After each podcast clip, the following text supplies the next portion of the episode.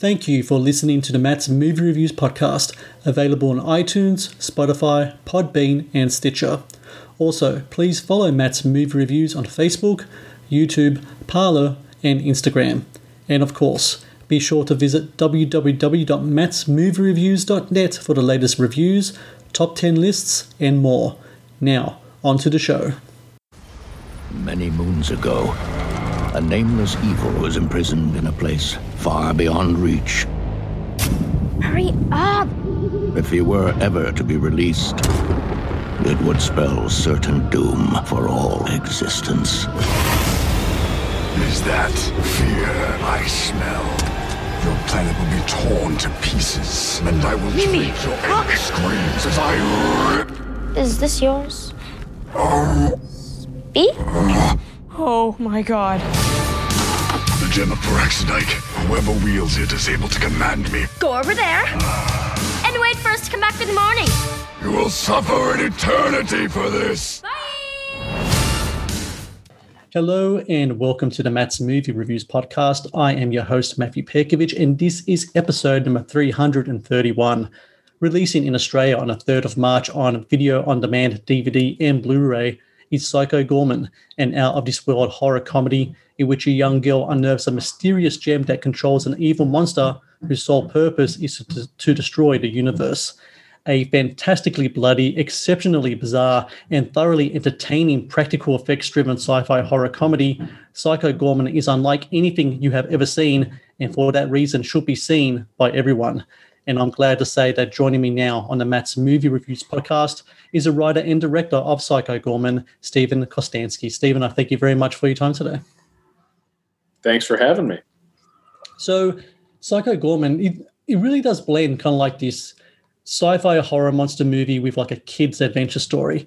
Um, how did you come up with the idea to kind of combine these two seemingly different worlds in the one film? Uh, well, the legend goes that a few years ago, I just finished making Leprechaun Returns, uh, shooting that out in South Africa. I'd come back to Canada. I was taking a bit of a break, and uh, I treated myself to the Blu-ray of Rawhead Rex, which I'd never seen. I was watching that film, and as I was watching it, I uh, started riffing on this idea of like an ancient evil being resurrected, but like like that core concept from Rawhead Rex, I really like. But I started thinking like, what would I do with this to spice it up? And that's when I settled on the idea of like, well, what if you mash that with like ET, and you've got this like ancient evil that's like risen from the earth and is going to wreak havoc, but also has to hang out with a couple kids in suburbia. Uh, I mean, the movie's also inspired by just my experiences as a kid watching a lot of R-rated uh, sci-fi, uh, horror, and action movies.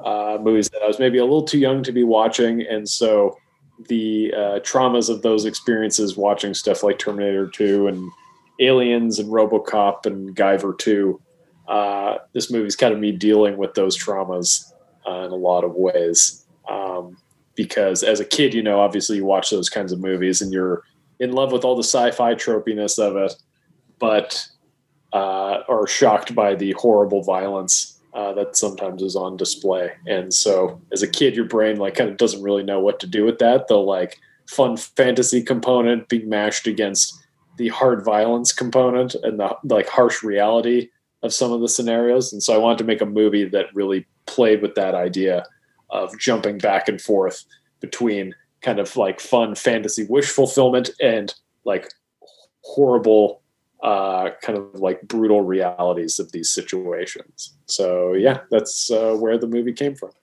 The title of the film and indeed the name of the, the movie's main character, Psycho Goreman, such an interesting name. Um, so in the States, the full title of your movie is PG Psycho Goreman. That PG aspect of it, is that kind of like a riff, kind of like on ET? You were talking about 1980s movies influences. Were you trying to get that kind of vibe with it as well in regards to the title?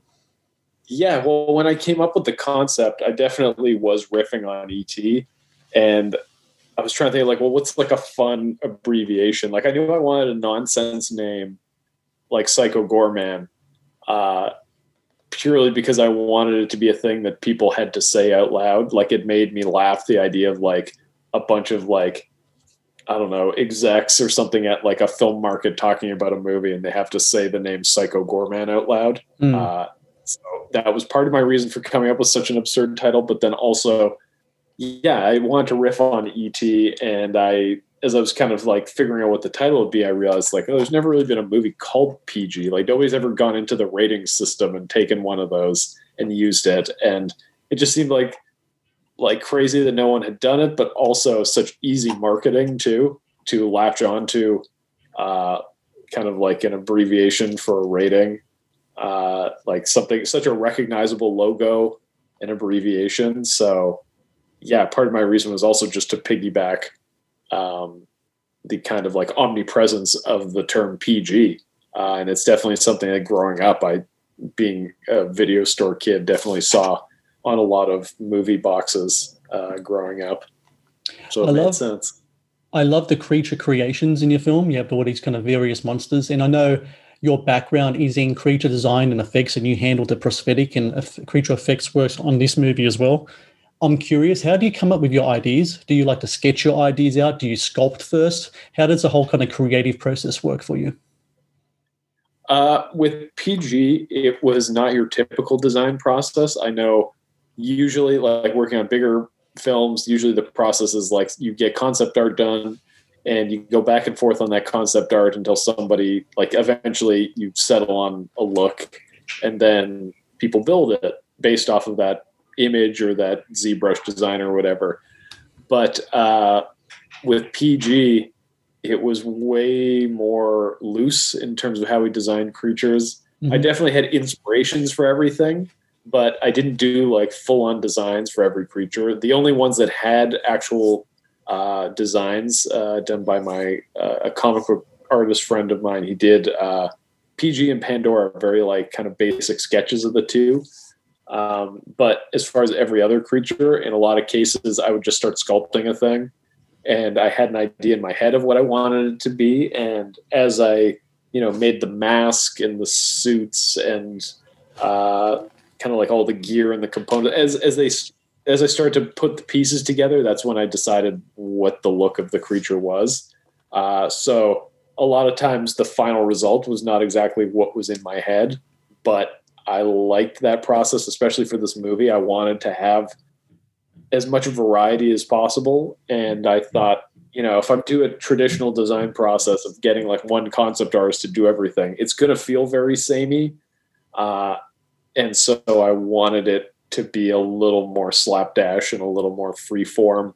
Uh, and let the artists that are are working on all this stuff kind of inject a bit of their personality into it too, Mm. as well, uh, by not locking them into specific designs. So it it was uh, a deliberate choice to be a little more loose uh, with what the looks of the creatures were. I now want to talk about the biggest monster of them all, and that's the character of Mimi, the 12 year old girl in the film, played by Anita Josie Hanna, who's absolutely fantastic in the role. How did you come about casting that role of Mimi, and- and how did you end up finding Nita, who I think this is her feature film debut? Is that correct? Yes, it is, and it's crazy that it is because she's so damn good in it. Absolutely, And, uh, yes. she and it's not like it took a lot of work on my part as a director to like get her into that character like nita already is a little bit of mimi in a lot of ways and she'll fully admit that um, so we really lucked out with her casting on this movie especially with the kids um, it was a big concern going in that like how are we going to find uh, actors that can live up to what's on the page especially with mimi like she's such a bold character and it needed to be bold to justify being able to stand up to PG in the way that she does. Um, but yeah, Nita was in one of our, I think our first round of auditions, and we just kept getting her to come back and keep reading for the character. And she was like, you know, very passionate about getting the role and being a part of the film. And uh, I could just tell that she was such a, like, already a little professional. She's like, uh, does theater and theater and dance and had so much experience already at such a young age that I knew she'd be perfect for the part because to me like bringing some experience into a project like this is crucial. Uh, I didn't want a kid who wasn't prepared to be on set with like 50 people every day. Like you're kind of rolling the dice in some cases, but with Nita and with Owen and with Scout, uh, all three of them were just totally prepared uh, for for what we threw at them, and it was you know a very hectic schedule, being a low budget movie, but uh, Nita just brought so much professionalism to the role. Had the whole script memorized. She knew what was going on more than I did half the time.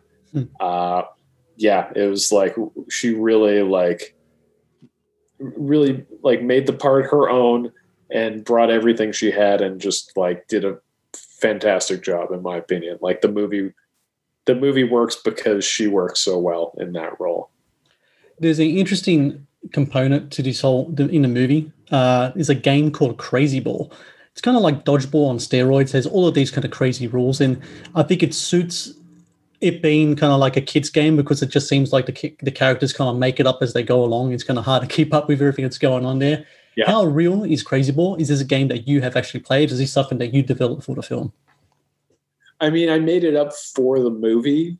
There were rules, like a very basic structure of rules that I came up with, because uh, it made it's. I didn't want to just make gibberish on the page, like, and then have the actors be confused by it. I wanted it to at least make some the most like base level of sense. Yeah. Uh, just help inform the performances. Like I wanted the kids to like look like they knew what they were doing uh, and were confident in what they were playing. Because the whole joke to me is that they understand it and nobody else does. Uh, so there are rules for it. Actually, a few days ago, I finally wrote them out uh, because everyone's been asking, like, what are the rules to this game? So someday those might uh, materialize for people to see and at- attempt to play. I'm very confident it won't be fun. Uh, it is a to- the rules are total gibberish. Um, but yeah, they do exist, and it's I mean a, an homage to uh, Calvin and Hobbes, my favorite comic strip growing up. Uh, in that, Calvin plays a game called Calvinball. That's uh, like kind of a nonsense dodgeball game, and so I wanted to do a little reference to that uh, because it's so influential on me uh, growing up, and I do think this movie has a little bit of that spirit of Calvin and Hobbes to it, uh, and like a twisted in a in a more twisted way. Well, for everyone listening out there, Psycho Goreman releasing March 3rd on VOD, DVD, and Blu ray. I recommend everyone check out the Blu ray. It's got really cool kind of extra features in there and documentaries. And uh, Stephen, look, I just want to congratulate you for the film. It's, um, it's a blast. Um, it really seems like this is a, a film that you had a blast making. And I know you've described it as a once in a lifetime opportunity to create a film without studio interference and to just let out that creative outlet. I'm sure you're very pleased with the response you've gotten so far. And I'm sure you can't wait for people in Australia to watch the film as well. Oh yeah, I'm very excited. I hope uh, yeah everybody picks up that Blu-ray because there's tons of good bonus features on it, and uh, yeah, let's keep physical media alive too because I love buying DVDs and Blu-rays, and uh, this is the kind of movie that uh, if I didn't make it, I would be buying it immediately because uh, yeah, I, I, just wanted to make a movie that fit on the video store shelf uh, when I was a kid, like something that I would go and uh, pick out uh, on like family movie night, uh, much to the distress of my parents. So, yeah, my whole goal was to make something that fit into that uh, video store VHS era, and uh, yeah, hopefully the response is good in Australia and people uh, people embrace it. So, for everyone listening, March third, Psycho Goreman buy the Blu-ray, support physical media, support indie horror artist, and Stephen Kostanski. I thank you very much for your time. Thank you very much for having me. It's great talking to you.